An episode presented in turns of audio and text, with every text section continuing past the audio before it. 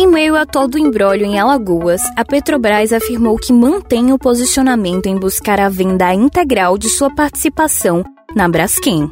A nota foi divulgada após sites como o Estadão e Valor Econômico noticiarem que a Petrobras e a Novonor, principais acionistas da petroquímica, chegaram a um acordo para a venda de suas respectivas participações.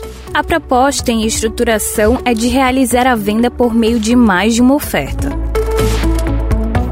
Eu sou o João Arthur Sampaio. E eu, Thaís Albino. Sobre os fatos que marcaram os últimos 7 dias, nós vamos conversar hoje no podcast A Semana em Alagoas. Ainda falando sobre a Braskem, o juiz Afrânio dos Santos Oliveira, da 29ª Vara Cível da capital, concedeu liminar favorável à mineradora para impedir a realização de protestos em frente à sede da empresa, localizada no bairro do Pontal da Barra. Com o objetivo de cobrar o pagamento das indenizações, os moradores e comerciantes afetados protestavam em frente à sede da mineradora. Após a liminar, fica proibido qualquer tipo de manifestação que possa obstruir ou dificultar o acesso às operações. Em caso de descumprimento da decisão, a Justiça determinou uma multa acumulativa de R$ 5.000 por dia, limitada ao período de 30 dias, além de responsabilização criminal pelo delito de desobediência. A empresa alegou que os protestos colocam em risco funcionários e os próprios manifestantes e que, em caso de descontrole do ato, não teria como garantir a segurança de todos. Nas redes sociais, o vereador Francisco Sales, do PSB, avaliou a decisão como censura. Vamos lutar e vamos continuar lutando a favor de uma justiça séria e que vocês possam pagar pelos seus crimes. Criminoso não sou eu, não é o padre, não é o pastor. Criminosa é essa empresa, juntamente com esses diretores corruptos que eram para estar na cadeia.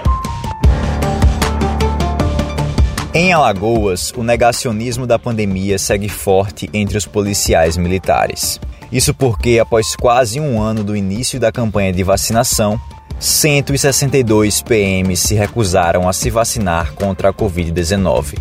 Então, o Ministério Público publicou uma portaria cobrando providências. A recomendação do órgão ministerial é baseada no entendimento do Supremo Tribunal Federal, que adota restrições aos que recusam a vacina.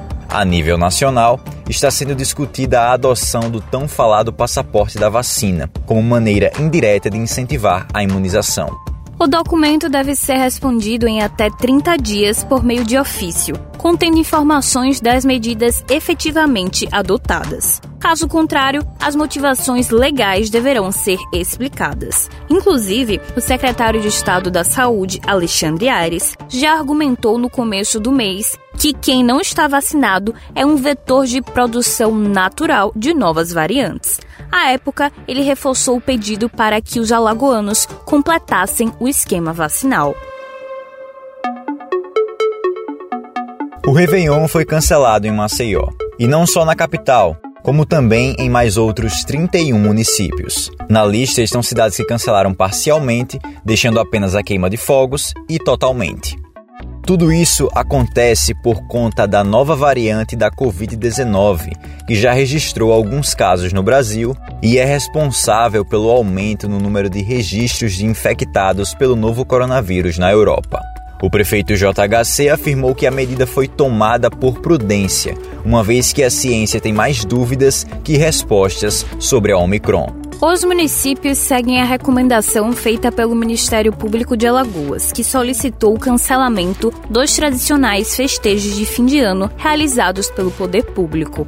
As outras cidades são Arapiraca, Coruripe, Palmeira dos Índios, Porto Real do Colégio, Delmiro Gouveia, Carneiros, Senador Rui Palmeira, São José da Tapera, Belém, Lagoa da Canoa, Monteirópolis, Mar Vermelho, Matriz, Maragogi, Porto Calvo, Maragogi, Canapi, São Luís do Quitunde, Campo Alegre, Anadia, Olho d'Água das Flores, Pilar, Atalaia, Boca da Mata, Paripueira, Murici, São Miguel dos Milagres, Feliz Deserto, Porto de Pedras, Piaçabuçu, Olho d'Água do Casado e Traipu.